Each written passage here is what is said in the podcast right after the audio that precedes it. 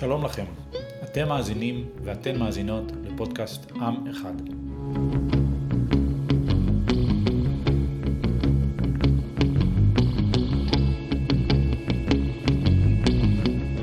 והיום איתנו אלכס דוידי. אלכס נולד בכפר סבא באמצע שנות החמישים. הוריו הגיעו ארצה מצ'כיה ומרומניה. אביו עלה לארץ ב-1948 על גבי ספינת האלטלנה.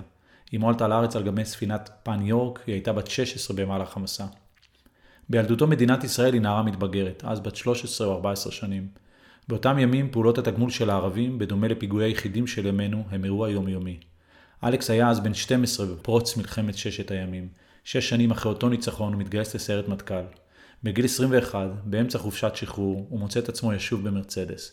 במושב שלפניו יושב קצין אחד, יוני נתניהו, והם שניהם באנטבה, אוגנדה. אנחנו עוד נדבר על המבצע הזה.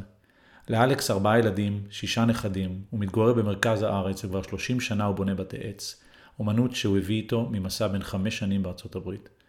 כשתקשיבו לסיפור שלו, תוכלו לשפוט האם אלכס לוחם, גיבור או פשוט ישראלי. מה שבטוח, אל תקראו לו אנרכיסט. בזמן ההקלטה כבר 14 שבועות שאלכס מגיע כל שבת לקפלן. מניף דגל, שר המנון ומביע תקווה. שלום אלכס, ברוך הבא. שלום וברכה. אז בוא נתחיל בהתחלה, נולדת בכפר סבא. איך נראתה ישראל של אז? איזו ישראל עיצבה אותך? ישראל שהיום גורמת לי להתגעגע לישראל של אז. הכל היה יותר קטן, יותר אינטימי, אווירה של אה, מדינה בהקמה, אה, פחות אנשים, פחות פקקים, פחות מכוניות, יותר אכפתיות של אחד לשני ואחד למדינה, הרגשה של שותפות גורל, כל מיני אה, פרמטרים שלצערי היום, כשהמדינה בת 75, אנשים כנראה לוקחים את זה כמובן מאליו, ואז זה ממש לא היה מובן מאליו. מדינה שהוקמה על ידי, אה, על שרידי השואה שרק כעת אה, נזכרנו בהם בשלשום ביום השואה, הם היו מציאות יומיומית, אה, פליטים שהגיעו וילדים שהצטרפו אלינו לבית ספר באמצע שנה, אמרו לנו אלה ילדים משם, אפילו לא אמרו מאיפה, זה היה ברור מאיפה הם מגיעים, אמרו הם הגיעו משם, זה היה מין מילת קוד כזאת. וככה שזה היה חלק מה, מהחיים פה. מדינה אחרת לגמרי. בשיחת הכנה שלנו אמרת שהייתה תחושה של אהבת הארץ נטו. אתה יכול להסביר? תראה, היינו ילדים שהלכנו לתנועות נוער. תנועות נוער היו אז מאוד מאוד חזקות. היו בעיקר שלוש תנועות נוער. אחד זה היה של הסקטור הדתי, שזה היה בני עקיבא. לא היה לנו שום מגע איתם. ואחרים היו או נוער עובד והלומד או שומר הצעיר. השמוץ מול הנוער העובד. אני הייתי בנוער העובד, שרוך אדום, הם היו עם שרוך לבן. הייתה כל שבוע פעולה, כל מוצאי שבת פעולה, והיינו מתייחסים, התייחסנו לזה מאוד מאוד ברצינות. שירי ארץ ישראל, ריקודי ארץ ישראל, טיולים, מחנות. אה... הכרנו את הארץ דרך הרגליים. היום כשאתה נוסע לטייל עם הילדים שלך או עם הנכדים שלך באוטו, אין להם מושג איפה הם נמצאים, הם לא מסתכלים דרך החלונות החוצה, הם נמצאים עם הראש במסכים. ואנחנו הכרנו את הארץ, טיילנו בה, חרשנו אותה ברגליים והכרנו אותה מצוין. ואתה זוכר את הערכים שגדלת עליהם, גם בבית וגם בתנועות הנוער? ערכים, תשמע, ערכים שאתה גדל עליהם זה קודם כל מתחיל בבית. ההורים שלך, הם לא צריכים לחנך אותך. הדוגמה שהם נותנים לך ביום יום בהתנהגות שלהם, זה מה שנצרב בך.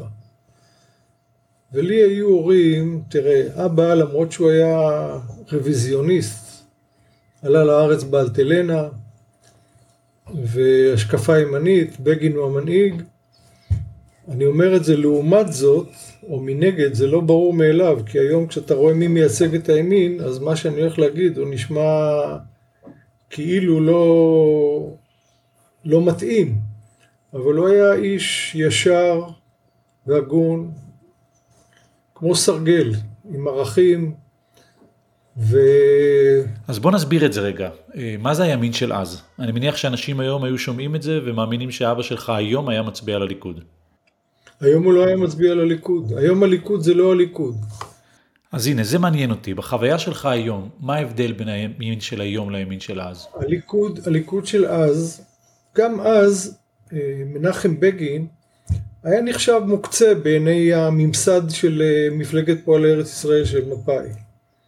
הוא היה רוויזיוניסט, היה, זה היה אחרי הסזון, זה היה טרי, אחרי מלחמת העצמאות, זה היה צד של הימין והיה צד של המפא"י שהקימה את המדינה כביכול. אבל בגין, ואת זה אה, רואים היום יותר טוב בראי ההיסטוריה, מעבר לזה שהוא היה ימין מוקצה אז, הוא היה בן אדם הגון, ישר דרך, אהב את המדינה בדרכו שלו, אה, שלטון החוק היה בעיניו אה, לפני כל דבר. כשהיה צריך לתת גיבוי לממשלה, הוא נתן לה גיבוי ועמד מאחוריה עד הסוף. זה היה נכון אה, במבצע אנטבה שנדבר עליו אחר כך, זה היה נכון במלחמת ששת הימים. הוא היה ממלכתי. המדינה עניינה אותו, ולא המפלגה. קודם כל המדינה. וכל הדור, דור הנסיכים, שזה נקרא, הבנים של מי שהיו אז בראשות הליכוד, אה, בין אם זה אה, בני בגין ומרידור, דן מרידור, הם כולם בנים של, הם עזבו את הליכוד של היום, הם לא מוצאים את עצמם בתוכו, הם נשארו ליכודניקים אמיתיים, או ימנים אמיתיים, אנשים ישרים, מסתבר שלהיות ישר והגון ולהיות uh, ליכוד זה לא הפכים, זה לא חייב להיות הפכים כמו שזה היום, זה הלך טוב מאוד ביחד. והערכים האלה שאתה מציין, אני מניח שהם נמצאים גם במדינה וגם בממשלה, אין הפרדה. תראה, גם הממשלה של אז, זה לא היה אידיליה. עכשיו, כשאתה ילד, אתה מסתכל על, ה, על ראשי השלטון כעל, אתה יודע, דברי אלוהים חיים. גדולי הדור, אנשים שהקימו את המדינה וייסדו אותה. והייתה הערכה אליהם, והייתה אה, אמון בדרך שלהם. הם היו צנועים ברובם, הייתה שם ענווה, הם שמו את המדינה לפני הכל. עכשיו, כשאתה, יכול להיות שזה גם עניין של גיל, כשאתה מגיע לגילי, וראשי השלטון הם אנשים בגילך וצעירים ממך, אתה כבר רואה אותם בגובה העיניים. כן, נגמרת האידיליה. אומרים, יש פתגם, יש סיפור שאומר, אתה יודע מה ההבדל בין הר ובין בן אדם? הר, ככל שאתה מתקרב אליו, הוא נראה יותר גדול. בן אדם, ככל שאתה מתקרב אליו, הוא נראה יותר קטן. אז, אז ככה זה בעצם. תשמע, אנשים שהאמינו, תשמע, בן גוריון, בגין, הם כולם חיו בצניעות, אפילו רבין יותר מאוחר. לא היה שם את ניכור העיניים ואת הבזבזנות, חיי הנהנתנות והפאר שמאפיינים היום את, ה, את המנהיגים של הצד הימני בעיקר, לצערי הרב. עכשיו, זה לא שלא היה שם, שוב, זה לא היה אידיליה.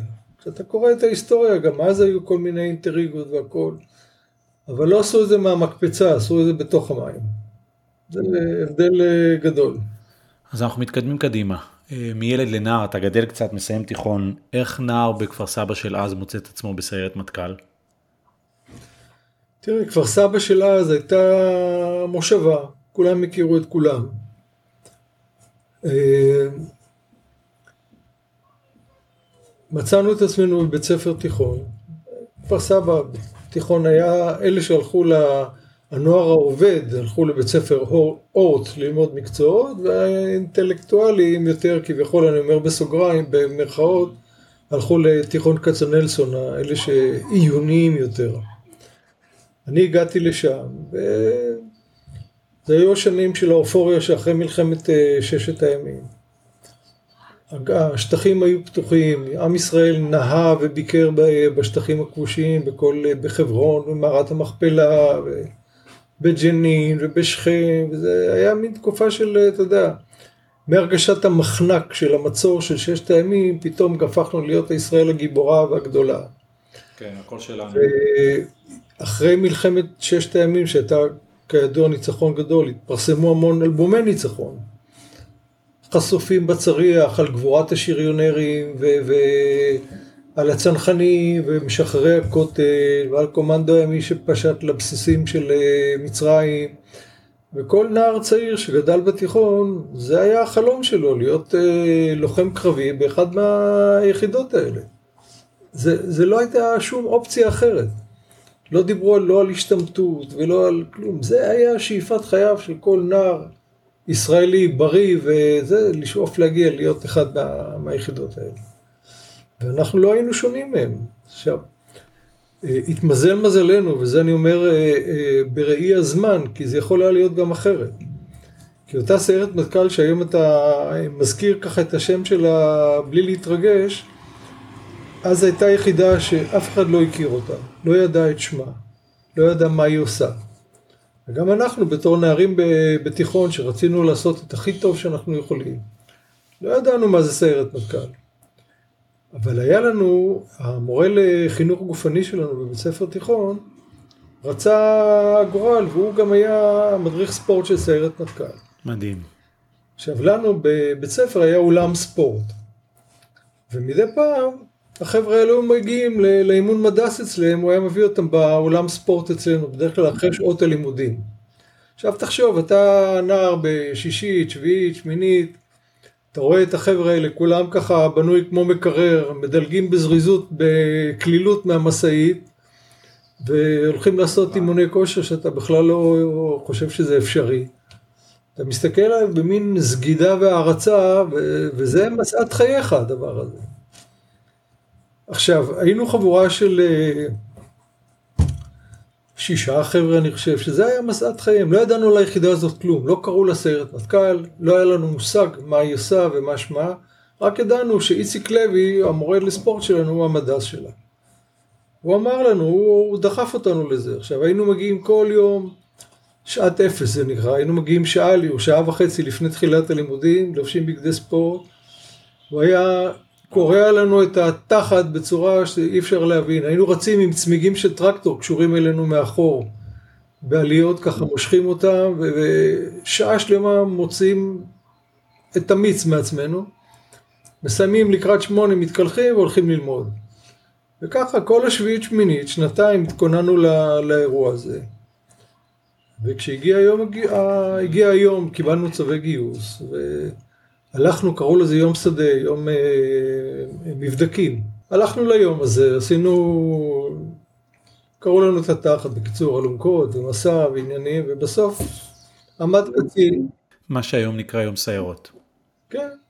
אז היום יש גם יום סיירות, ואחרי יום סיירות יש גיבוש של אה, כמעט שבוע ימים. והיום, למשל, בשביל להגיע, אם אתה רוצה להתמיין לסיירת מטכ"ל, א', א', אז לא היה מצב כזה שיכולת לבוא לבקו"ם ולהגיד אני רוצה סיירת מטכ"ל. אין יחידה כזאת בכלל. זה היה חבר מביא חבר. הרוב היו אה, בני ההתיישבות העובדית, קיבוצניקים ומושבניקים, ואחד היה ממליץ על השני. עכשיו אני אספר לך סתם אנקדוטה, לפעמים היה לך בקיבוץ שלך, אתה היית ביחידה, והיה לך בקיבוץ שלך איזה בחור שנורא רצה, וחשבת שהוא לא מתאים. עכשיו, אתה לא תגיד לו, מה עושים? אתה לא, אתה מסתובב במשק, אתה רואה את ההורים שלו, את החברים שלו, ואתה תגיד שאתה לא רוצה זה? אז אתה אומר לו, שמע, קח את המכתב הזה, זה מכתב המלצה, אתה מוסר אותו בבקו"ם, ואתה לא מעז לפתוח אותו. ובפנים היה כתוב, הנ"ל חרא, לא לקבל אותו. ככה זה עבד. ככה זה עבד, החבר מביא חבר. עכשיו, אנחנו, אם לא היה לנו את אותו איציק לוי, לא היינו מגיעים לזה. היינו הולכים לבקו"ם, מתמנים לצנחנים, שייטת, ליחידות שידועות, ולא היינו מגיעים לזה. בזכות זה, באותו יום אה, סיירות, עכשיו, לכן גם כמות המועמדים הייתה יותר קטנה. היום לכל מיון, ואני עשיתי את זה יותר מאוחר, אה, אחר כך במילואים כמדריך, כמ... מגיעים אלפי אנשים, אלפי ילדים כאלה, כולם עם מוטיבציה, ואתה צריך להוציא כן. 30 אה, חבר'ה לתחילת מסלול מתוך 3,000 שניגשו להתמיינות. כן, קשה לבלוט. זה מבחר עצום, אם אתה לא סופר סופר סופר, אין לך הרבה סיכויים. אז אולי זה שיחק, אולי זה שיחק לטובתנו אז, שכמות המועמדים הייתה יותר קטנה, מתוכם בחרו, זה היה ממש, גמרת את המסלול, ישב קצין, כולם ישבו בצד, והוא אמר, אתה צד ימין, אתה לצד שמאל. ימין זה הולך לתחילת מסלול, שמאל חוזר לבקו"ם, להמשך התמיינות. וואו. ותראה, היו פספוסים, קיבלו חבר'ה שלא התאימו, שאחר כך נשרו. ואני בטוח שבאותה צורה גם לא קיבלו חבר'ה שיכלו להיות חיילים מצוינים, כי הם לא תפסו אותו, לא באו טוב בעין. זה קורה גם היום. נכון. אמר לנו פעם פסיכולוג של היחידה, שאיכות המיון בצה"ל, ביחידות המיוחדות, היא 70 אחוז הצלחה, ובקנה מידה עולמי זה נחשב לגבוה מאוד. מה זה אומר? זה אומר ששלושה מתוך אה, עשרה שלא קיבלת, הם יכלו להיות חיילים טובים. ודרך אגב, הביקורת שלך, היכולת שיפוט היא תמיד רק לגבי אלה שקיבלת. אתה יודע אם הם טובים או מתאימים או לא. מי שלא קיבלת, אתה לא יודע. אתה לא יודע מה שאתה לא יודע. אתה לא יודע מה שאתה לא יודע. וזהו, ככה מתוך השישה שהתמיינו, שהלכנו לאותו אימון, עברנו שניים, ושנינו הלכנו לאותו צוות, ועד היום אנחנו חברים טובים, אחרי שיש בינינו 50 שנה, מאחורינו 50 שנה של שירות וחברות, ו... זה חברות שהולכת איתך לכל החיים. כמובן. ואיך נראה השירות ביחידה? אתה, אתה בעצם עובר את אותו מיון, אה, תקופה של מצב ביטחוני קשה מאוד, מה, איך, איך נראה השירות? תראה, אנחנו התגייסנו לצה"ל בדיוק חודשיים לפני תחילת מלחמת יום כיפור. וואו. התגייסנו בראשון לאוגוסט 1973, הלכנו לטירונות יחידה שנמשכה חודשיים בגבעות של קולה, למי שמכיר, זה שם ליד פתח תקווה, ליד ראש העין שם. במשך חודשיים ימים, כששואלים אותנו איך היה, אנחנו אומרים היה חושך. זה היה ממש ככה, נפלנו לידיים של אה, שניים וחצי מדריכים, מעל כזה של שלושה אוהלים שם בגבעות החשופות, שניתן להם כוח של אלוהים בידיים, יכלו לעשות איתך מה שהם רוצים, בלי שום חוקים, בלי מטכ"ל, בלי כלום. והם פשוט, אה, אתה יודע, אומרים שבשביל לגלות מי הוא בן אדם צריך להביא אותו לקצה, אז זה מביא אותנו לקצה ועוד חמישה צעדים אה, אחריו. וואו. אז זה גם הייתה נשירה גדולה, אבל מי שעבר את זה, זה תשמע, זה, זה חוויה שאתה לא שוכח אותה. אתה מגיע למצב של התייבשות וזיהומים ולהתקלח אחרי יום שלם, נותנים לך, ל-15 חבר'ה, נותנים, אה, היו לוקחים אותנו למחצבות שהיו שם, שהיה להם איזה חדר מקלחת קטן לפועלים עם אה, שתי מקלחות מזרזפות, ואומרים ל-15 חבר'ה, שכשהם נמצאים עוד על הקומנדקר, שיש לכם עוד שבע דקות להיות חזרה על הקומנדקור לבושים ומסודרים, אחרי שכולכם התקלחתם. אז אתה יכול לתאר לעצמך איך היו המקלחות האלה. תוהו ובוהו. זהו, גמרנו את הטירונות, מי שגמר, הגענו 12 חבר'ה לתחילת אה, מסלול ביחידה. את הדרך ליחידה אתה עושה בהליכה. אתה מורידים אותך באיזשהו מקום בקצה הארץ ואתה הולך לבסיס היחידה באמצע הארץ, בסביבות ה-120 קילומטר, הולך רצוף, פשוט uh, מתחיל ללכת חגור ונשק, כל עשר דקות עושה כמה, כל שעה עושה חמש דקות הפסקה, ככה אתה הולך 27 שעות, 30 שעות, עד שאתה מגיע. הבסיס היה באותו מקום שהיה לפני כמה שנים, או שזה היה אז... כן. עד לפני שנה בעצם. כן, כן. נכון. מהפינוי. ואתה מגיע לשם כבר, אתה יודע, אתה כבר איכשהו גורר את עצמך להגיע. יש טקס חניכה כשאתה מגיע, מין זובור כזה, אבל אה, ברוח טובה, לא בהתעללות כמו שכל מיני מקומות אחרות. עכשיו, אנחנו שבוע אחרי שהגענו ליחידה, הגיע יום כיפור המפורסם. אנחנו היינו צוות היחיד ביחידה, היינו הכי צעירים, נשארנו לשמור. כל האחרים יצאו הביתה, לא היה להם מושג שעומדת להתחיל מלחמה. נשארנו לבד שם ביחידה, עשינו ארוחת שחיתות, פרס, פשטנו על המטבח ועשינו ארוחת שחיתות תמיד. אולי בגלל זה אלוהים התחיל את המלחמה. היה צריך לכפר. בשעה שתיים בצהריים, פתאום אה, לא הבנו מאיפה זה בא, התחילו להגיע מילואימניקים, חזרו, ומסוקים נחתו, התחילה מלחמת יום כיפור. וואו. ואתה בן 18, זאת אומרת, בתחילת הדרך. אתה בן 18, אתה אחרי טירונות, עוד לא עשית מסלול.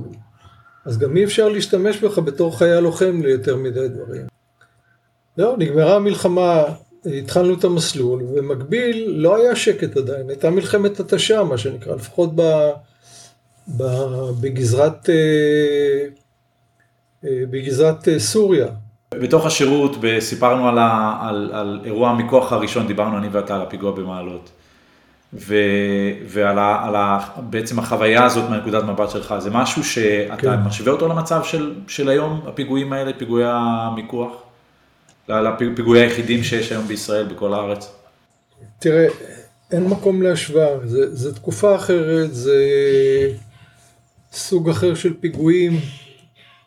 כל, כל, ה, כל הסיפור של פיגועי מיקוח התחיל ב-1974. זו הייתה השנה שאחרי המלחמה. הפיגוע הראשון שנודע כפיגוע מיקוח והתחיל את תקופת פיגועי המיקוח, שהם היו פחות או יותר בין השנים 73 ל-78 אני חושב. היה שלושה מחבלים נכנסו לבית ספר אה, נתיב מאיר ביישוב מעלות תרשיחא. בצה"ל ולא ביחידה לא הכירו את ה... לא, לא, זה היה אירוע ראשון פיגועי מיקוח. כל, הנוע, כל התרגולות והידע שהצטברו למין אותו יום לא היו קיימים. אנחנו הוזנקנו לשם, הגענו עם אה, מסוקים, נחתנו במגרש כדורגל של מעלות. הבית ספר היה, בית הספר הזה היה ממוקם בראש גבעה, באזור חשוף, ובפנים אתה יודע שיש אה, מחבלים ויש בני ערובה, אז מתחילה התארגנות של אה, להקיף אותו, לאסוף מודיעין, ברקע מרחף אולטימטום של המחבלים, שאם לא ישחררו את המחבלים הכלואים, פיגוע מיקוח, זה המיקוח, הם יתחילו להוציא להורג אה, את בני הערובה. בקיצור, בשעה, באזור שעה חמש אחרי הצהריים, היה ברור שאין דרך אחרת. ניסו למשוך אותם, מושכים אותם בזמן, אומרים להם זה ייקח זמן, צריך להתארגן, ובינתיים מאפשרים לנו להתארגן לפריצה.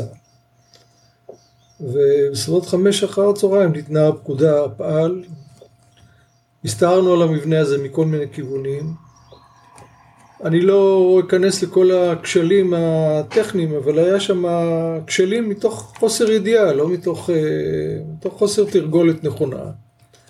אבל התוצאה הייתה מזוויעה, התוצאה הייתה שעד שהרגנו את שלושת המחבלים הם הספיקו לרצוח 22 תלמידים ולפצוע כמה עשרות. ואני מאז תמיד מציין את זה בכל אה, מקום שזה יוצא לי, שזה החוויה הכי קשה שהייתה לי בחיים. שום דבר לא דומה לזה. להיכנס לכיתה ששוכבים בה, זה היה בהכל בכיתה אחת, שוכבים בה 22 גוויות מנוקבות כדורים ועוד עשרות פצועים, וכשאתה הולך עם הנעלי צבא שלך בחדר אתה מבוסס בתוך שלוליות של דם. אתה מתחיל לפנות אותם החוצה עם הזעקות, עם הכאבים ועם האיברים הנפוחים, שזה תוצאה של פגעי ירי. לא מאחל את זה לרע שבשונאי לעבור דבר כזה. זה טראומה שמי ש... שהיה שם לא שוכח את זה. בכל אופן, הלם, קראו לזה אה, טבח מעלות. זה היה הלם במדינה. עכשיו, אני מזכיר לך שזו מדינה שעוד לא התאוששה מתחושת הכישלון של יום כיפור, שהיה בסך הכל פחות משנה לפני זה. הייתה אווירת נכאים בארץ של אה, שום דבר לא הולך לנו. דרך אגב, על רקע זה, ההצלחה של אנטבה העלתה את האופוריה בעם לגבהים בלתי רגילים, כי זה היה כביכול פיצוי או שיקום הכבוד, שיקום היכולת, שיקום יכולת ההרתעה. מה התגובה בעם לדבר הזה? אז, אז בעקבות, תראה, אירוע מעלות, כיוון שהוא היה ראשון, בעקבותיו אה, מדינת ישראל שינתה פאזה, שינתה כיוון, היא הבינה שקודם כל הקימו את האגף הביטחוני במשרד החינוך והתחילו ללוות את כל הטיולים בצורה, טיולים חמושים, הוקם המשמר האזרחי. הכל התחיל באירוע של מעלות. הימ"מ, יחידה למלחמה בטרור, הוקמה בעקבות מעלות. את גבול הצפון סגרו עם גדר בעקבות מעלות. זה היה אבן בוחן, נקודת דרך, נקודת ציון. ב... ואנחנו ביחידה, אה, עד למעלות היינו עסוקים ב... בייעוד של היחידה, שהוא ייעוד בתחום המודיעין בכלל, ולא... ולכן גם אף אחד לא ידע על היחידה הזאת, לא הכיר אותה, כי הצלחת מבצע ביחידה זה להיכנס לבקר במדינות ערב ולצאת משם בלי שאף אחד ידע שהיית שם. אם מישהו גילה אותך, המבצע נכשל. ולכן אף אחד לא ידע, לא דיברו על זה, וזה לא היה בכותרות. עכשיו, כשהגיעו המבצעים האלה, זה, זה כבר אי אפשר היה להסתיר את זה. פתאום ראית את השם סיירת מטכ"ל, כתוב בעיתון, בשבילנו זה היה חילול הקודש. כן. אנחנו בתור חיילים ביחידה לא הוצאנו את המילים סיירת מטכ"ל מהפה, כל השירות שלנו, וגם אחר כך במילואים. היינו אומרים, חיילים בצנחנים, חיילים ביחידה. המילים סיירת מטכ"ל לא עלו על השפתיים של כל מי שהיה חייל ביחידה. זה היה פשוט no. No. והדבר הזה חשף את היחידה. עכשיו, כתוצאה מהאירוע הזה שינינו פאזה והתחלנו להקדיש זמן לתרגולות לנושא הזה של לוחמה בטרור. וכל מה שהיום קיים בצה"ל, בכל היחידות המיוחדות, בימ"מ, בלוט"ר, זה הכל נבנה על יסודות שאנחנו בנינו אז. התחלנו מאפס. התחלנו מאפס. על המבנים של היחידה תרגלנו את כל התרגילי השתלטות. תרגלנו השתלטות על אוטובוסים ועל רכבות ועל מטוסים ועל כל דבר שזז ויכול להיות אה, פיתיון או... זה תרגלנו עליו, על, מבנים של אה, בתי מלון שהיו באמצע בנייה בתל אביב. היינו יורדים אליהם בלילה עם אה, מסוקים על הגגות. עבדנו על זה נונסטופ על הדברים האלה. שיפרנו את יכולות הצלפים, את האמצעים, כוננות ביטחון. כל חייל היה לו תפקיד, היה לו חגור אה, שהיה מוכן, צ'ימידן מוכן עם ציוד ללחומה בטרור, כל אחד ידע מה התפקיד שלו בכוח, ומפה זה התגלגל. עכשיו, האירוע הבא שאליו נחשפנו, וזה היה לא כל כך הרבה אחרי, זה היה בפורים 1975, מלון סבוי בתל אביב. ספינה, בקיצור הסיפור הוא שספינת אה, אם הורידו שני סירות גומי עם שמונה מחבלים מול חופי תל אביב, הם נחתו ממש בטיילת של תל אביב, ניסו לפרוץ שם על הסינמטק, היה שם סינמה סיטי, סינמטק, אחד מבתי הקולנוע, הדלת הייתה סגורה והם לא הצליחו. פנו ימינה, נכנסו שמאלה לרחוב גאולה, הגיעו למלון סבוי, שזה היה גם כן מלון קטן, לא מי יודע מה.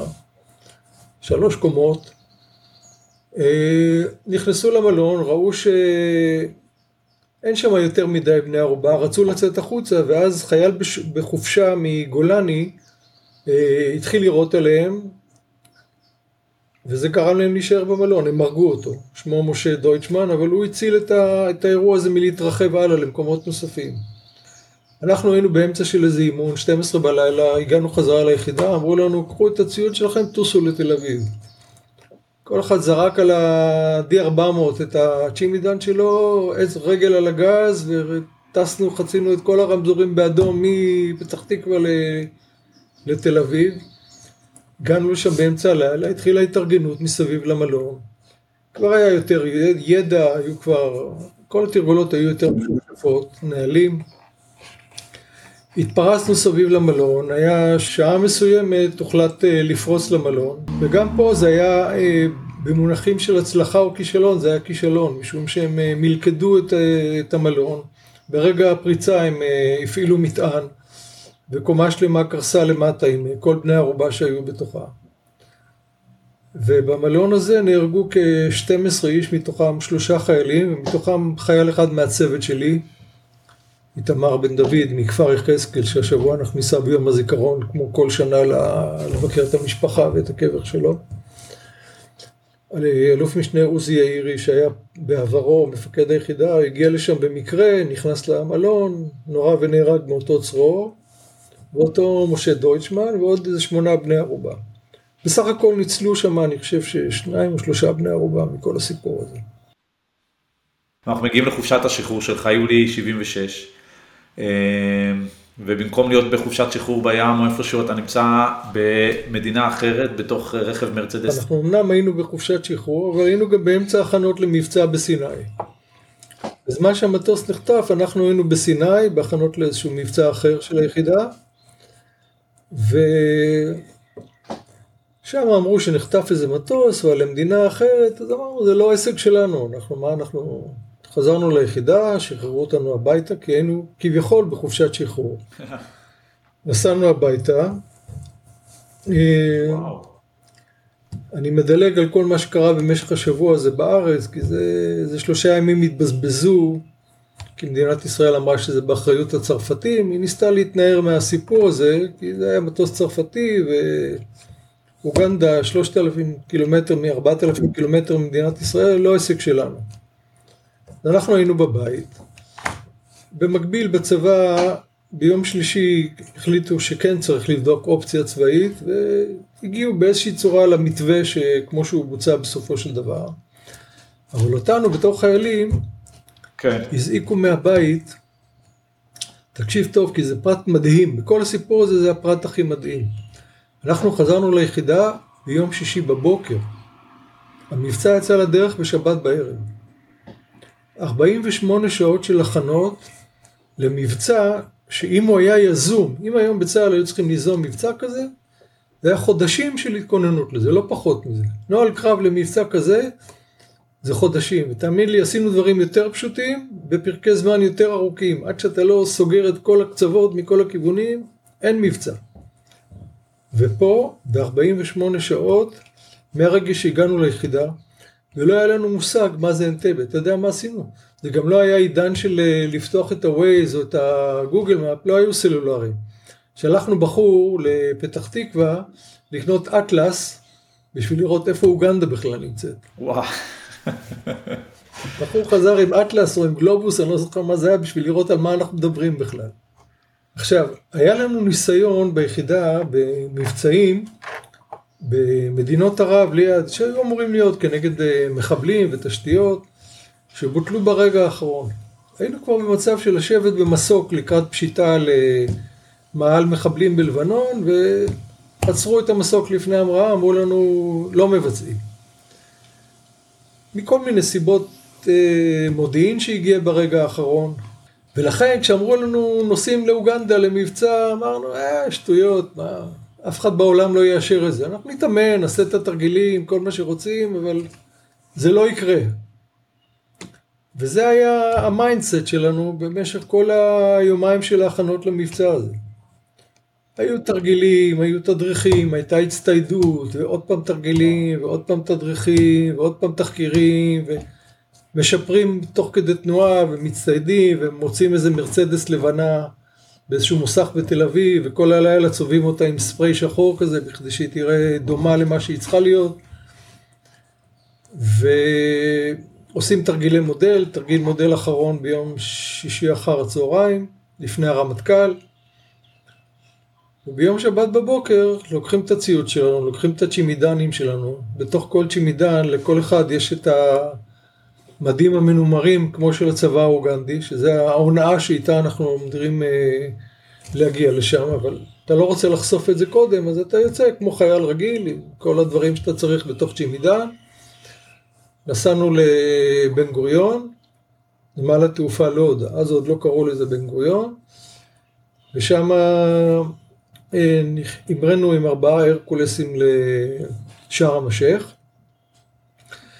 עכשיו, רק ככה לסדר את ה, לסבר את האוזן, אנחנו מדברים על תקופה שלא היו טלפונים סלולריים, לא עם יכולת הצילום ולא עם יכולת הדיבור. כשרצית לשמור על ביטחון שדה, היית מוציא למשל ביחידה אצלנו את הפלאג מהמרכזייה ומנתק את היחידה מהעולם. אז היכולת לשמור על ביטחון שדה הייתה הרבה הרבה הרבה יותר גבוהה ממה שהיום. היום למשל מבצע כזה היה בלתי אפשרי, כי כל אחד שמרים את הראש לשמיים ומצלם ארבעה הרקולסים, אתה לא יודע לאן זה מגיע ואתה מסוכן לגמרי. ככה, בקלות אפשר לנטרל את זה. אבל אז המראנו מילות, כן. ולהזכיר למאזינים, מצרים עדיין הייתה מדינת אויב, ההסכמים, הסכמי השלום היו רק ב-77-78, ואנחנו מדברים על 76. ואתה צריך להתחמק מהמקם המצרי, שלא יגלה אותך ויעביר את האזהרה הלאה. אז המטוסים טסו בתוך הוודיות, גירדו את הקרקע בגובה של 30 מטר מהקרקע. וזו טיסה נוראית, אנחנו הכינו את נשמתנו במטוס, והיינו ממילא תשושים כבר אחרי 24 אה, שעות של אה, כל ההכנות, לא ישנו דקה. הגענו לשארם א-שייח, נחתנו שם, היינו כולם גמורים, הרופא עבר וחילק לנו כדורי מרץ לכל אחד. ושם השתהינו, יוני נתניהו נשא שם נאום מאוד אה, מרגש, ככה לעודד את החיילים, זה שאתם הכוח הכי טוב באפריקה, ודברים שמפקד אומר לחיילים לפני מבצע כזה. ובאותו זמן ממשלת ישראל עוד לא החליטה בכלל על המבצע. הייתה ישיבה בירושלים של הממשלה שהיו צריכים לאשר או לא לאשר. עכשיו, לוח הזמנים היה כזה שאי אפשר היה לחכות עד שהם יאשרו, כי אתה, יש לך לפניך 7-8 שעות טיסה, 3,800 קילומטרים, והאולטימטום עומד אה, לפוג שם באוגנדה, צריך להגיע בזמן. אז הוחלט שממריאים, כן. והם טוסים לכיוון, והממשלה בדרך, אם היא תאשר טוב, אם היא לא תאשר, נסתובב ונחזור. היה נקודה הטיסה הייתה לאורך ים סוף. הייתה נקודה שבה נכנסים לתוך אפריקה, זה היה בערך מעל ערי אריתריאה שם. אחרי הרעיון, אלכס מתקשר לוודא שתקן שלא מדובר בערי אריתריאה, אלא בערי אתיופיה. זה היה נקודת האמצע שהיא נקודת האל חזור. אם אתה מסתובב וחוזר, יש לך דלק לחזור, אם המשכת לטוס אתה כבר לא יכול לחזור כי אין לך דלק לעשות את המסלול הלא פשוט. עכשיו מראש היה ברור שאי אפשר לטוס ולחזור בלי תדלוק במרחק כזה. אז בין היתר בתוך אחד המסוקים היה ציוד משאבות שאיתם היינו אמורים להשתלט על המתקני דלק של שדה התעופה באנטבה ולתדלק את המטוסים וואו. לדרך חזרה. בפועל לא היה צורך בזה כי הגיעו עם הסכם אה, עם ממשלת קניה, נחתנו בניירובי בדרך חזרה ושם תדלקנו. אבל התכוננו לכל מצב. אנחנו המראנו אה, משארם א-שייח עם ארבעה הרקולסים עמוסים בערך, אני חושב כל הרקולס היה עם עשרה טון יותר מעבר לגבול המקסימלי שבכל הספרות מופיע שמותר לו לקחת. והמסוקים, תראה, במרצדס, במסוק הראשון הייתה מרצדס ושני לאדרוברים, וכל אחד האחרים היה BTR, שזה, או שני BTRים, שזה אה, נגמשים קלים, תוצרת אה, רוסיה, שנלקחו ביום כיפור שלל, שהם היו אמורים לתת לנו את ההגנה ההיקפית על, ה, על המקום. המטוסים היו מאוד מאוד כבדים. התאריך היה יולי, קיץ בשארם א-שייח, חום אימים, וככל שחם יותר האוויר דליל יותר וקשה למטוס יותר להמריא. בקיצור, המטוסים האלה רצו את כל המסלול וסיימו את ההמראה כשהגלגלים שלהם כבר הגיעו לכורכר שבסוף המסלול, עוד קצת הם נוחתים בים עם כל הציוד הזה ולא... איכשהו הם המריאו. עכשיו המריאו מדרום לצפון, צריך להסתובב, לטוס חזרה דרומה. אז הקוטר סיבוב היה כל כך גדול שעברנו מעל סעודיה בסיבוב הזה. ואז התיישרנו חזרה וטסנו מעל ים סוף עכשיו רובנו, לפחות אני ביניהם, היינו כל כך עייפים ותשושים מההקאות ומהאימונים ומהכדורים שהתעלפנו, נרדמנו והעירו אותנו, טסנו כמה שבע ומשהו שעות, העירו אותנו חצי שעה לפני הנחיתה להתארגנות וואו. כל השלב הזה אף אחד מאיתנו לא זוכר כלום. בעצם חוצים את כל מזרח אפריקה אה, על, על, על ים סוף לכיוון אה, אנטה באוגנדה. במעבר, בכניסה מים סוף לאריתריאה, שם הממשלה החליטה שהם מאשרים את המבצע והמשכנו. עכשיו התעוררנו, העירו אותנו, בחוץ אפוקליפסה. סופת ברקים ורעמים שבחיים אתה לא ראית כזה דבר. המטוס מטלטל ומתנדנד ו... אתה בפנים, ואתה יודע שאתה בעוד uh, כמה דקות אתה נוחת אל הלא נודע. אתה לא יודע מי מחכה לך, מי יודע עליך, מה הכינו לך שם. ואתה, one, יכול להיות שזה one way ticket, אתה יודע, אתה מסתכל ימינה כן. שמאלה, רואה את החברים, אתה אומר... כמה אנשים אתם בסך הכל? תראה. לוחמים.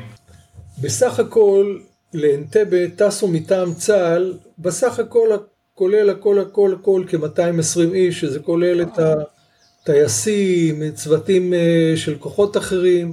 הכוח של היחידה, הכוח הפורץ שהיה במסוק הראשון, היינו 33 חבר'ה. שזה היה המרצדס ושני הלנדרורים שמאחוריו. כל היתר הגיעו אחר כך עם המסוק השני והשלישי. המסוק הראשון, תכננו שהוא ינחת ראשון, בזמן שאחרים מסתובבים עדיין באוויר, והוא אה, נכנס מאחורי מטוס תובלה בריטית, ממש צמוד אליו, בכדי שחתימת המקם תהיה אחת, שלא יזהו שיש פה כניסה של מטוס נוסף. ובתוך המסוק, בתוך המטוס איתנו היה צוות של סיירת צנחנים, שלכל אחד היה גוזניק, מה שנקרא, פנס נייד. שהמטרה שלהם הייתה לקפוץ איך שיורדים, הם קפצו ורצו וסימנו את ה... ליד כל פנס שסימן מסלול, הם שמו פנס שלנו למקרה שמגדל הפיקוח יזהה שמשהו לא בסדר ויכבה את אורות המסלול, על מנת שהמטוסים האחרים יוכלו לנחות, יראו את המסלול וינחתו. וזה מה שקרה, נחתנו, הם רצו... איך חושבים על כל הדבר הזה? זה... זה, אדוני, בזמן שאנחנו עשינו את ההצטיידות, ישבו הקצינים ועשו את כל התרחישים. וואו, גאוני. הייתה נחיתה קשה, הטייסים מספרים אחר כך שהם ראו את האורות של המסלול, הם ראו ממש לקראת נגיעה. נחתו לתוך חושך, ענני וגשם, ולא היה להם מושג איפה הם. ברגע האחרון הם ראו והתיישבו על המסלול, מטוס נחת, האחרים עדיין היו באוויר. קבעו הפרש זמנים בין הנחיתות של הראשון והשני של שבע דקות, שהעריכו שזה הזמן שאנחנו צריכים בשביל אה, להגיע לטרמינל ולהתחיל את התרגיל, בלי שיגלו שיש עוד מסוקים, עוד מטוסים בדרך. נחתנו, היה שקט, וברגע שנחתנו והיה שקט, הביטחון שלנו נסק פלאים. הרגשנו שאם הגענו להנה בהפתעה ואף אחד לא גילה אותנו, ירדנו, אני ישבתי במרצדס, התחלנו לנסוע, מרצדס מובילה, שני לנדרוברים מאחוריה מדמים את אה, שיירת הנשיא אידי אמין כביכול. בונים על אה, אפקט ההפתעה, דרך אגב בניגוד לסיפורים, אף חייל שם לא מרח את עצמו בשחור ולא התחפש לתבנית הכללית של מרצדס ושני לנדרוברים והמדים המנומרים, להפתעה ראשונית זה הספיק, זה היה מספיק טוב. כן. הדלקנו אורות והתחלנו לנסוע, מרצדס מובילה, שני לאנדרים אחרים, שקט, מתקרבים ל... ל... עכשיו, בני ערובה היו בטרמינל ישן שהוא כבר לא היה בשימוש והוא שימש רק לצורך העניין הזה. ובשדה היה טרמינל חדש, שהוא היה טרמינל בינלאומי שהיה פעיל, שאותו כוחות אחרים נשלחו להשתלט עליו ולהבטיח שלא תהיה משם אה, שום הפרעה. אבל אנחנו היינו ממוקדים בלהגיע מהר קודם כל למבנה עם הבני ערובה. בערך 100-200 מטר לפני מגדל הפיקוח, שזה היה נקודת העצירה שלנו, נתקלנו בשני שומרים אוגנדים שעשו לנו סימנים אה, לעצור. התקרבנו אליהם, ירינו בהם דרך המשתיקי קול, ולא, בלי משתיקים, זה היה רגע פריצת האש. משם טסנו. נתנו גז, הגענו למגדל פיקוח, פרקנו, פעולת ההשתלטות והרג, בני, והרג שישה או שבעה מחבלים לקחו פחות מדקה אני חושב. וואו. כל התהליך הזה מכניסת המרצדס, אני, אני שואל כי אני מניח גם בגלל השם וגם בגלל שזה נורא עניין אנשים, איפה הגיעה ההיתקלות של יוני נתניהו? תראה, הריצה של החוליות לתוך המבנה הייתה במין אה, מסדרון חיצוני כזה שהיה צמוד למבנה שהיה מכוסה למעלה בגגון והיה פתוח לכיוון המסלולים. Mm-hmm. יוני, בכדי לשלוט ולראות מה קורה, הוא מיקם את עצמו מת... מחוץ למסדרון המכוסה הזה, באמצע השטח החשוף, מתחת למגדל הפיקוח, עם כל חוליית הפיקוד שלו, שכללה אה, קשר, אה, רופא ו... עוד מישהו שם, הם היו שלושה או ארבעה, ומשם הוא שלט על העניינים, צעק קדימה ופה ושם, וכנראה שממגדל הפיקוח, כיוון שהוא היה פחות או יותר החשוף היחיד בשטח, החוליה הזאת, מישהו ירה בו, וגררו אותו מיד לכיוון המחסה שאנחנו היינו בו וטיפלו בו. אנחנו לא ידענו שהוא נהרג. מישהו באיזשהו שלב אמר יוני נפצע וקצין אחר, מוקי בצר לקח פיקוד ואנחנו המשכנו רגיל, זאת אומרת, דאגנו שכל הבני ערובה יעלו על המטוסים, וספרנו טוב טוב שלא נשארים חיילים מאחורה. אנחנו בעצם עלינו על המטוס האחרון, והמראנו משם לניירובי. בניירובי היו שם חיילים של היחידה, היה שם גם אמירם לוין, שהיה קצין ביחידה, שנשלח לשם, אהוד ברק היה שם, לא אמירם לוין, אמירם לוין היה, בס... נסע לצרפת לתחקר אה, לאסוף מודיעין מתוך, מהצרפתים ששוחררו, אבל ברק היה שם ותיאם מול שלטונות אה, ניירובי שייתנו לנו לנחות, שיאפשרו לנו לתדלק את המטוסים, והוא עלה למטוס ואמר שיוני נהרג, הוא מת, וזה, כל האופוריה והעליזות זה ככה קיבה בבת אחת, אתה יודע. זהו, משם המראנו, טסנו לארץ, כל הדרך אה, סיפורים וחוויות, אתה עשית ככה ולמה לא עשית ככה, ורשומון כזה, אתה יודע, בכל סיפור, כל אחד רואה את זה מנקודת ראות אחרת, וכבר הטייס חיבר ל, לרמקולים של המטוס, הוא חיבר ידיעה מ-BBC נדמה לי זה היה, שישראל שחררה את המחבלים, ב... עוד לפני שנחתנו, שמענו את זה ברדיו כבר. וזה, זה, זה מביא אותי לשאלה הבאה והאחרונה על, על, על הדבר הזה.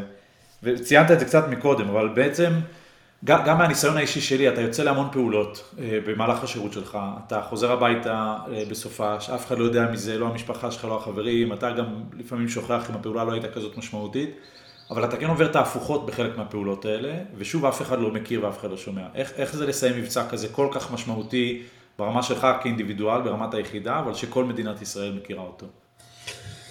אני אגיד לך משהו, אתה כשאתה מסתכל על זה בפרספקטיבה של 50 שנה כמעט, זה אתה רק היום, או יותר נכון בשנים האחרונות, או במשך השנים, אתה מבין עד כמה המבצע הזה הוא היה גדול והיסטורי ברמה בינלאומית.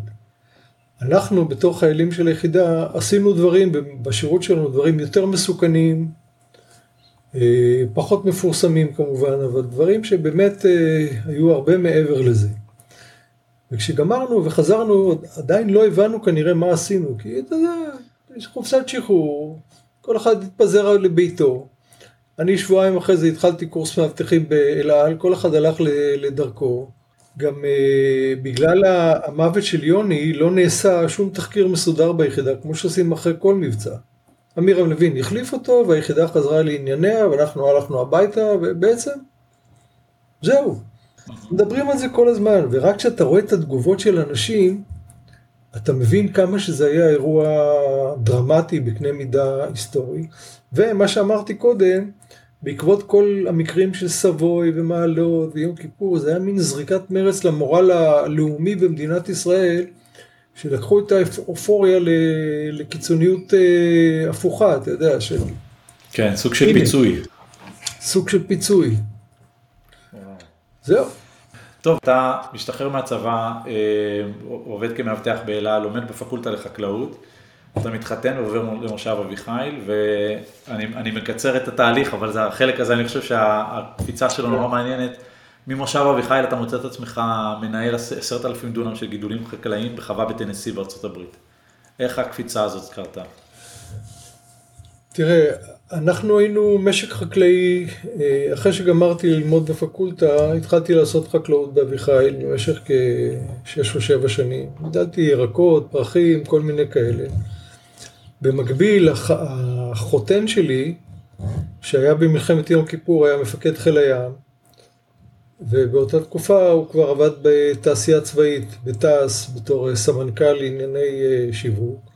במסגרת העבודה שלו הוא פגש והכיר יהודי גרמני מאוד עשיר שהיה סוכן שלהם למתכות, לברזל שהם קנו מגרמניה, הם נהיו חברים ואז הגרמני סיפר לה, או היהודי גרמני, הוא לא היה גרמני, הוא סיפר לחותן שלי שיש לו חווה קטנה של 2,200 אה, אקר, שזה כ-9,000 דונם בערך בטנסי. שהוא מחפש איזה יהודי טוב שמבין בזה בשביל להרים את החווה קצת, לסדר את ההשקעה שלו. עכשיו, אנחנו באותו זמן, אני הייתי במסלול, עשיתי קורס אה, קב"טים של משרד החוץ, החלטנו לצאת קצת לחו"ל, לעשות קצת פגרה מהחקלאות, והייתי אמור להיות אה, קב"ט משולב של אל על ושגרירות בברן, בשוויץ.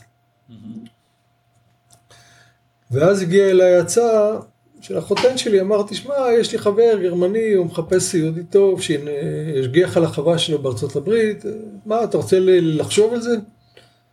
אמרתי, למה לא? זה המקצוע שלמדתי. נסעתי לשם לסיור היכרות, הסתובבתי שם כעשרה ימים, חזרתי חזרה, נפגשתי איתו בדרך חזרה בדיסלדורף, סגרנו את התנאים ועשינו ככה בהסבת דרך מביטחון בברן לחקלאות בטנסי. לקחנו את גל, את הבת הגדולה שלנו, הייתה בת שנתיים וחצי, ועשינו, היום קוראים לזה רילוקיישן, אז קראו לזה ירידה מהארץ. יותר דרמטי. כן. ישבנו שם, ישבנו שם חמש שנים, ניהלתי שם, ניהלתי וגם הפעלתי בעצמי חווה של אה, גידולי שדה, טירה, סחיטה, סויה. ובשלב מסוים, כשהבנות שלי, נולדו לי שם תאומות ועוד בן, שהם התחילו לדבר לי כל יום על ג'יזס, uh, אז הבנו שאנחנו צריכים לחזור. לא היו שם יהודים בסביבה, וכל הגנים, בתי ספר, הכל היה תחת uh, כנפי הכנסיות השונות. וכשהיא אמרה לי יום אחד שג'יזוס אחראי להביא את העננים ואת הגשם ואת הכל, אמרנו, הגיע הזמן לחזור לארץ. ושאתם חוזרים, זו הסיבה הכי טובה בעולם לחזור. אה, אז אתם חוזרים לארץ. חוזרים לארץ, בזמן, ש, בזמן, בזמן, ש, בזמן שעסקתי בחקלאות, נחשפתי לשיטת הבנייה של הבתים שלהם שם, שזה בנייה בעץ. מצא חן בעיניי. בזמן הפנוי שהיה לי, הצטרפתי לצוות של אה, בנייה כזה, ולימדתי את עצמי לבנות. קניתי ספרים, וצילמתי, ושאלתי שאלות, ורשמתי רשימות. ובסוף קפצתי למים, הבאתי מכולה עם אה, כל המרכיבים לבית, ובניתי באביחי את הבית הראשון. ואחרים מצא חן ביניהם, הפכתי את זה לחברה, ומאז the rest is history, 30 שנה, זה מה שאני עושה. טוב, אנחנו קופצים קדימה. אז אתה בעצם חוזר, החלטתם לחזור ב-91 אם אני לא טועה. אה, חזרנו ב... כן, סוף 91, בחנוכה, חזרנו ממש בנר הראשון של חנוכה, וואו. סוף 91. אז בעצם אתה חוזר לארץ, אתה חיית גם בחו"ל, שאני תמיד חושב שלקחת משהו, להתרחק ממנו ואז לחזור, נותן לך פרספקטיבה תמיד שונה ומעניינת, ו, ובעצם... אני אומר, אני אומר, הבן שלי עכשיו גם מתכנן לעשות את זה, ועוד חודשיים הוא נוסע לארה"ב לרילוקיישן בתחום אחר. אני אומר שזה דבר שאם כל ישראלי יכול היה לעשות את זה, שיעשה את זה, פותח לך קצת פרספקטיבה על המקום האמיתי שלך בעולם הזה, ועל איך אנשים צריכים להתנהג, ועל יחסי אדם בין אדם לחברו ולרשויות, זה... מסכים לחלוטין. שיעור טוב לחיים, שיעור טוב לחיים. מסכים לחלוטין, ממש מסכים. אז בעצם אנחנו קופצים עכשיו נושא, קצת לעולם, לעולם שאנחנו חיים אותו עכשיו בארץ לאקטואליה, ואני מתחיל עם שאלה ששאלתי אותך בפעם הקודמת, מה ישראליות בעיניך? תראה, אני לא זוכר מה עניתי לך פעם קודמת, אבל תראה, היום דרך אגב, בגלל כל הבלגן שקורה בארץ, זה מקבל אה, משנה תוקף, כל ה... מה זה באמת הישראליות האמיתית. בהחלט. אז בעיניי זה, אתה יודע, הערכים, בעיקר הערכים. אני לא מתחבר כל כך למקומות קדושים ולא לאדמה, חשוב לי האנשים שאיתם אתה חי, והרקע המשותף שלכם, בין אם זה ב... גדלו איתך באותו בית גידול, תבנית, אני אומר, איך אומרים, האדם אינו אלא תבנית נוף מולדתו. אז זה מה שאתה, גדלת בתנועות נוער, והלכת לצבא, ועשית מילואים, אוניברסיטה, בתקופה שהכל היה יותר, אה, אה, יותר חברתי וחברותי, והערכים היו משותפים לכולם. זה הישראליות האמיתית בעיניי. זה שאתה... הדמוקרטיה, אתה נולדת לתוכה ואתה רוצה גם למות לתוכה, ולכן אתה נלחם עליה היום. אתה לא מוכן לקבל שום דבר אחר שהוא פחות מה, מהדבר הזה. אז בעיניי, כשאתה נמצא, אתה תחזור לארץ, זה... אני לא יודע מתי זה יקרה, אבל אם תצטרף ועוד תשב, תבוא פעם אחת להפגנה בקפלן, או בתל אביב, או בכפר סבא, או בהרצליה, או בנתניה, או בבאר שבע, או לא משנה איפה, אתה נמצא בתוך אנשים שהם הישראלים בעיניך. אתה רוצה שכל המדינה תהיה ככה, כן. זה נהיה פה שווייץ.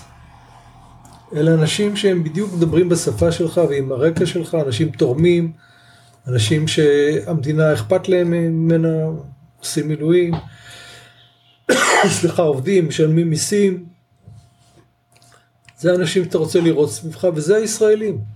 אז, אז בוא נדבר על זה, אני חושב שזה, אתה יודע, זה מביא אותנו בדיוק למהות וללב של כל הדבר הזה. בעצם, אתה מתאר את הישראליות כ, אה, כ, כחלק בחברה, ואני בכוונה אומר חלק כי, כי אנחנו יודעים שיש חלקים שהם לא כאלה, ואיך אתה תופס את המגזרים השונים בארץ? והאם הם ישראלים בעיניך? תראה, א' הם ישראלים בעיניי. אני לא רוצה להפוך את הסיפור שקיים, שמסתובב היום בארץ לעניין של uh, ימין ושמאל, כמו שהצד השני מנסה להציג, כי אני חושב שזה לא.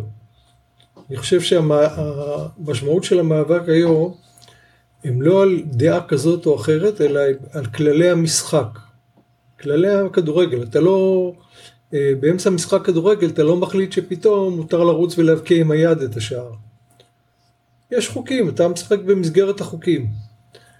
יש שופטים שמחליטים מה, מה, מי צודק מי לא צודק, ואתה רוצה שהכללים שנכונים לכדורגל ולכדורסל יהיו בגדול, שוב זה קצת אה, פרפרזה, אבל יהיו נכונים גם במודל לאומי. כן.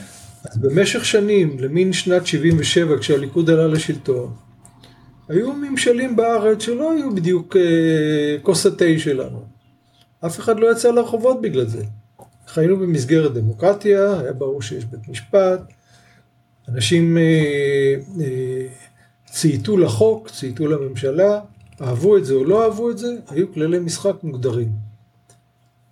וזה כל הסיפור בעניין הזה. עכשיו, אני לא, אני לא חושב שמישהו שהוא ימני, אני בעצמי רואה את עצמי לא שמאלני, אלא אם כבר, אם לזוז לאיזשהו כיוון מהמרכז זה קצת יותר ימינה מאשר קצת יותר שמאלה. אין לי בעיה עם התפיסת עולם הזאת. אה, אני מכבד את זה וזה בסדר, כל אחד, אתה יודע, יאמין במה שהוא רוצה, כל זמן שהוא משחק בתוך תחומי המשחק. עכשיו, במשך שנים היה עוד עניין במדינה הזאת, שמכיוון שלא קמה חוקה, אז הכל היה חרטא כזה, אתה יודע, פה הוסיפו לבנה, ושם עוד חוק יסוד, כן, ושם חוק אחרון. הכל ככה זחל לכיוון לא טוב. מה שהתחיל פעם כתורתו אומנותו, שבן גוריון שחרר 400 אה, איש, אה, אנשי ישיבה, אה, בכדי לשמור על הדת ולהיות זה, הפך פתאום ללא מ-400, הפך ל-400 אלף, או כמה שזה לא יהיה. וזה אחד הדברים שכל זמן שהם זחלו, איכשהו אנחנו קיבלנו אותם. לא בסדר, לא נכון, לא צודק, לא הייתה חלוקה בנטל, הם לא התגייסו כמונו, הם תמיד קיבלו תקציבים מעל ומעבר. ופה משהו בפעם הזאת נשבר, נשבר. במשל על הצפרדע עם המים הרותחים, עם הצפרדעים שהרתיחו, אם הם היו מחממים את הסיר לאט לאט לאט לאט, הצפרדעים היו מתבשלות. הפעם, כיוון שהם שנה וחצי לא היו בשלטון, הם הרגישו שכשהם חזרו לשלטון, שהם חייבים עכשיו לחטוף מימין ומשמאל כמה שאפשר, הרתיחו את המים, והצפרדעים קפצו. הצפרדעים זה, זה הציבור שיוצא להפגין. כן, ואנחנו לא מוכנים לחזור לסיר הזה יותר. ואם כבר קפצנו מהסיר, פתאום אנחנו רואים שזה לא רק דמוקרטיה. אם ככה, אז בואו נלך על כל כללי המשחק מההתחלה. אתם רוצים, אנחנו רוצים שוויון בנטל. תשרתו בצבא, התקציבים יהיו נכונים, לפי מה שאתה תורם תקבל, אתה לא תורם אל תקבל. לשחק שבית משפט יהיה בית משפט, לשמור על הכללים, רוצים לסדר את הדברים האלה. והמחאה הזאת היא מין אה, אה, הדוב שישן ומישהו נתן לו דקירה בתחת והקפיץ אותו, ועכשיו שהוא קם, הוא לא כל כך מהר נרדם חזרה, הוא עצבני. וזה זה, זה מביא אותי למקום שדיברנו עליו קצת בפעם הקודמת והגענו אליו עכשיו, איך אתה מתמודד בעצמך עם מה שקורה עכשיו במדינה? עם מה שקורה עכשיו? ברמה האישית, לא רק איך אתה מתמודד, מה אתה עושה, אלא גם מה זה גורם לך להרגיש על, על, על, עלינו בתור עם. זה קורה לי, אני, אני כתבתי, ב, אתה יודע, באחד הפוסטים בפייסבוק, כתבתי שאני מרגיש, שאני נרגש ומתרגש להיות שותף במלחמת העצמאות השנייה של מדינת ישראל. וואו. אני מרגיש ככה, לא פחות מזה. אני ביום אני עובד, קורא את התחת, רץ על גגות ובונה, ובערבים אני מתקלח, או אם יש לי כוח במוצאי שבת, רצים להפגנות, מהפגנה להפגנה, ממחאה למחאה, עם החולצה של אה, אחים לנשק, או דמוקרטיה, עם הדגלים, עם הדגל ששוכב קבוע באוטו, ועושה את זה כבר כמה, זה שבוע 14, 15 כבר, שאנחנו כל סוף שבוע וכל אה, אמצע שבוע שזה אפשר, ויש הפגנות. אני מרגיש שאני נלחם על המדינה שאני משאיר לילדים ולנכדים שלי. לא פחות ולא יותר מזה, זה פשוט מלחמה שהתחילה ב...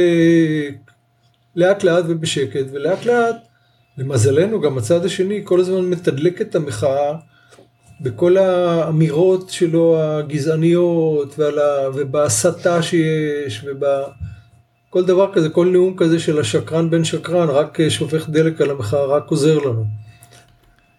להציג אותנו, אנחנו גם קמנו כבוגרי אנטבה, השתמשנו בזה פעם ראשונה בחיים, הוצאנו מכתב לביבי נתניהו, שכתבנו לו בו שאנחנו אלה שישבנו עם אחיך אה, בדרך להביא יהודים, להציל יהודים, נלחמים בך היום שאתה לוקח מדינה שלמה, בת ערובה. וכל האנשים שהוא הקיף את עצמו, כל העלובים שהוא הקיף את עצמו בהם, כמו אמסלם, שאמר אתם עם מרצדסים והרולקסים, אז ענינו לו שאנחנו נסענו במרצדס אומנם פעם, אבל עם קלצ'ניקובים ולא עם אה, רולקסים, ולקרוא כן. לנו אנרכיסטים ובוגדים זה, זה גשר אחד רחוק מדי. גשר אחד רחוק מדי. ו, וזה מקפיץ את כולם לרחובות, את כל האנשים. תשמע, אתה רואה, אני לפעמים הולך להפגנות בקפלן, לפעמים בכפר סבא. כשאני בא לכפר סבא, עיר קטנה, אתה רואה במוצאי שבת אנשים נוהרים לכיכר שבה יש הפגנות, עם דגלים, זה נראה כמו יום העצמאות. אתה רואה שזו מדינה שקמה להגן על עצמה, להגן על עצמה מפני uh, מהרסייך ומחריבייך ממך יצאו. ככה נאמר. זה באמת מביא אותי לנקודה שדיברנו עליה בשיחת הכנה קצת, למקום הזה של, uh, לשאלה ששאלתי אותך, שאני מנסח אותה קצת אחרת עכשיו, אבל שמדינת ישראל שמה לעצמה למטרה להיות לבית לעם היהודי.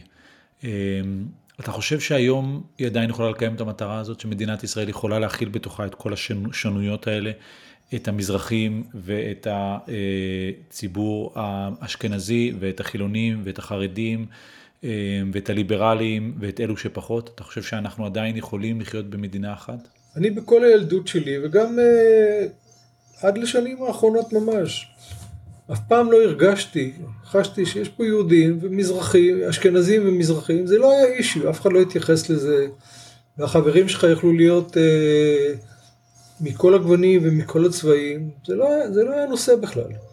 מי שעכשיו פתח את השסע הזה, זה המפלגות החרדיות, הש"סניקיות, שהן בנויות על זה, לעורר את השנאה ואת הריב, את השסע בין, ה, בין הצדדים. לעורר את תחושת הקיפוח שהייתה לדור שלם שחשב שגנבו לו את המדינה. את אלה שמחליטים לחלוב אותך היום. וזה לא היה חייב להיות ככה, וזה גם לא חייב להיות ככה בעתיד, אני חושב. רק צריך להגדיר את כללי המשחק מחדש. כל זמן שהכללים יהיו ברורים, תראה, אני, אני לא יהודי מאמין, אבל אין לי שום בעיה לחיות לצד אנשים מאמינים. אני בעד האמירה חיה ותן לחיות, או צדיק באמונתו יחיה. כל אחד שיעשה את מה שלו, בתנאי שלא יפריע לאחרים. אני לא אסתובב אצלך בבני ברק בשבת, ואתה אל תאסור עליי לנסוע באוטובוס לים בשבת. אני באזור שלי, אתה באזור שלך, ברגע שאתה מנסה להשתלט עליי, אני אקום ואני אתמרד נגד זה. אני חושב שאין כמו מה שעשו הדתיים בשנים האחרונות, להשניא את הדת, להשניא את הדת על הצד השני. לא היה לנו שום דבר עם אה, בעיה של מסורת. להזכיר לך, ההורים שלנו הם דור ניצולי שואה שגדלו בעיירות באירופה, והם היו רובם אנשים מאוד מאוד אורתודוקסים. אני עם אבא שלי הייתי הולך בשבתות לבתי כנסת, ויום כיפור היה יום כיפור, ולא היה לנו שום דבר נגד זה. אבל ברגע שהם מנסים לכפות אותך לעשות משהו, אתה מתעורר. אנחנו רוצים לעשות את זה מתוך אה, אמונה ומתוך מסורת ומתוך הדברים היפים שיש בדת, ולא מתוך החמדנות וה... אני לא יודע איך לקרוא לזה. אתה יודע מה, מה שהם עושים לדת זה פשוט אה, בלתי נסבל. עדיין, מדינת ישראל צריכה להיות ביתו של העם היהודי. אתה חי ב, בספרד, אני לא יודע כמה אתה חשוף לזה, כן. אבל העולם מתמלא אנטישמיות, ובסופו של דבר אני חושב שזה המקום שבו אנחנו צריכים לחיות, אבל בתנאי שזה יהיה מדינה דמוקרטית. דמוקרטית, וצריך להפריד את הדת מהמדינה. אז תראה, זו נקודה שמעניינת אותי ברמה האישית. אנחנו לא דיברנו על זה בשיחת הכנה, וזו לא שאלה מוכנה מראש, אבל יש משהו, אה, הקרע בעם, שלא בהכרח נובע מה, מה, אה, מה, מהציבור הדתי או מהנוכחות של הדת. זאת אומרת, יש היום קרע שרואים אותו גם בתוך, אה, בתוך העם החילוני. זאת אומרת, גם אה, מזרחים לעומת אשכנזים, והמקום הזה של הליברליזם, שליברליזם כמובן שאין לו רגע עדתי, אבל אתה חושב ש... שיכול להיות שהקרע הזה לא קשור לדת ולא קשור לציבור החרדי? תראה, הגורל שלנו פה הוא לחיות ביחד. ולא רק בינינו לבין עצמנו, כולל תושבי הארץ המוסלמים שחיים פה. אף אחד לא יכול לגרש אותם מפה. יש כאלה שרוצים לגרש אותם מפה, אבל זה לא מעשי, זה בלתי אפשרי, ואנחנו נדונונו לחיות לצד, לצד אחד ליד השני, ולצידם, בין אם זה מוצא חן בינינו או לא. זה שיש בינינו הבדלים, יש הבדלים, אני לא אכנס לזה, זה נושא נורא רגיש, אתה יודע, תגיד שיש הבדלים, יגידו שאתה גזען ושאתה מתנשא. אנחנו לא כאלה. והיום יותר ויותר אתה רואה בני עדות המזרח, ב... אני רואה את זה בפייסבוק ובכל מיני מאמרים, שיוצאים קשות כנגד אותם חברים שלהם, שמתמסכנים ומתבוכים על מה שעשו להם, אומרים, תראו אותנו, אנחנו גדלנו בבית לא פחות אה, עני משלכם, ובכוחות עצמנו הגענו לדרגות הכי גבוהות. בצבא היו רמטכ"ל, כל הרמטכ"לים מזרחים, וחברי כנסת, וראשי, ושופטים בבית משפט העליון, למרות שהם מסתירים את זה. הם, אבל המציאות מראה שהם השתלבו בכל אה, פרופסורים ודוקטורים ושופטים וכל מה שאתה רוצה, לא הפריע להם. מי שרוצה, הכל פתוח לפניו. כן. אם אתה מחליט להתמסכן מאיזושהי סיבה, זה, זה בעיה אחרת, אבל... כן. יש הבדלים, אבל הם לא צריכים למנוע מהמדינה הזאת לחיות אחד ליד השני. הם לא צריכים למנוע. אז אני מתמקד בקרע, ומתקדם לקראת אה, סוף השיחה שלנו עם השאלה הבאה.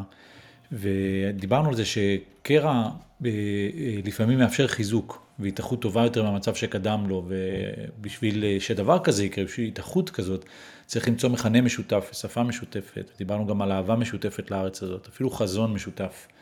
מה החזון שלך לארץ? בדיוק אתמול פרסם מישהו בפייסבוק את חזון מדינת ישראל החדשה, הוא קורא לזה.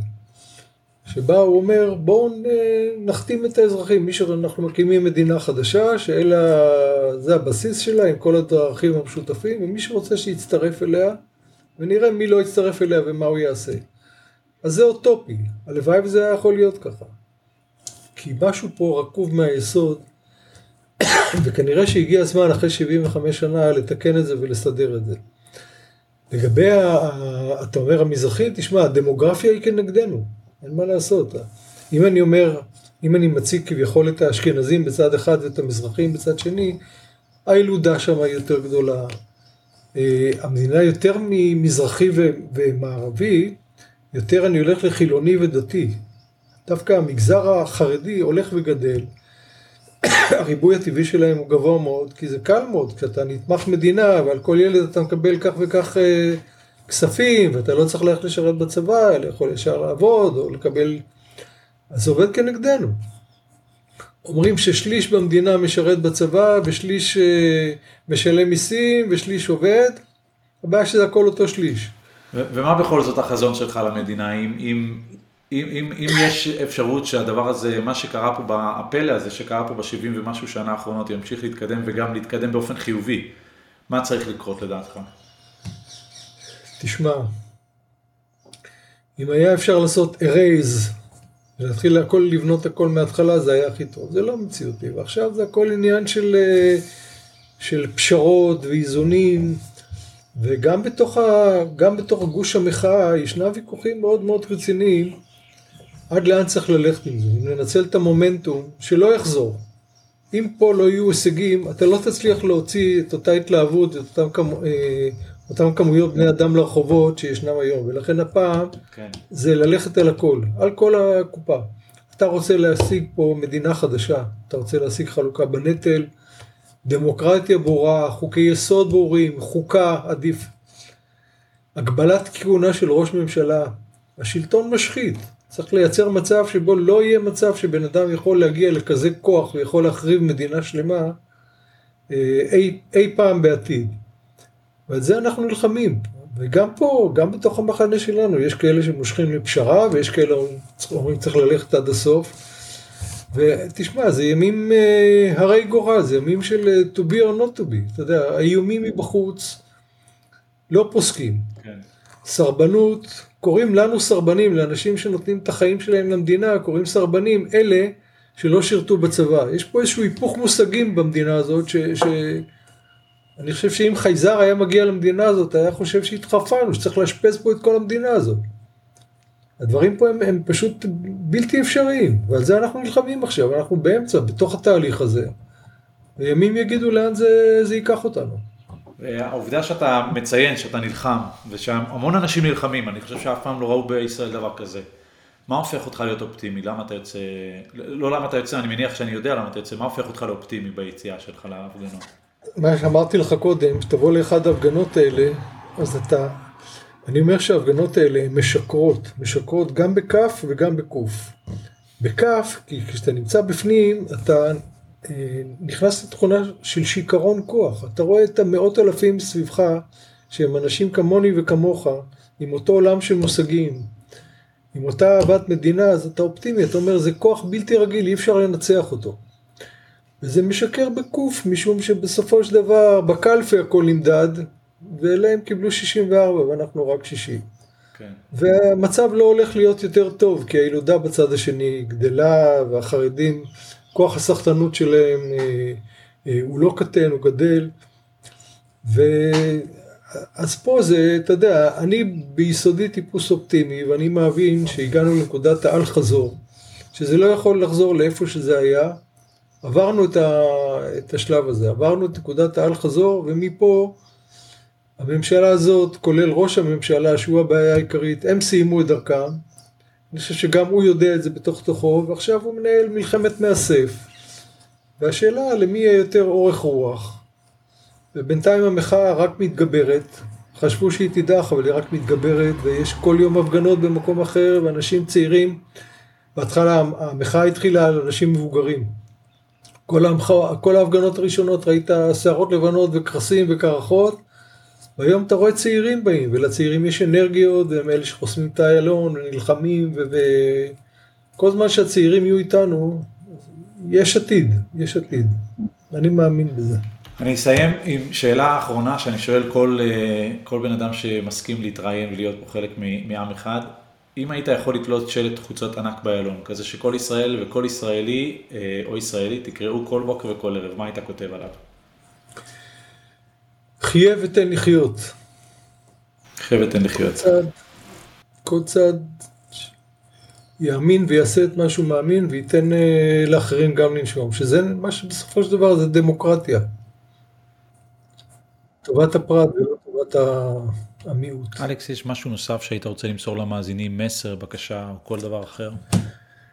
אני אומר לכל ישראלי באשר הוא, תצאו מאזור הנוחות שלכם.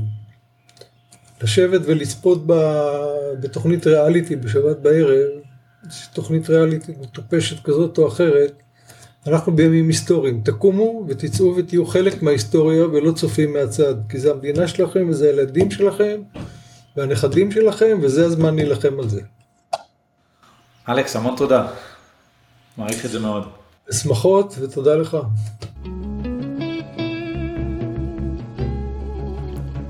תודה לאלכס, ותודה לכם שהאזנתם לנו. אני אלון מיכאל, ואם גם אתם מאמינים שעוד לא עבדה תקוותנו, תצטרפו אליי למסע הזה. הרי כולנו עם אחד.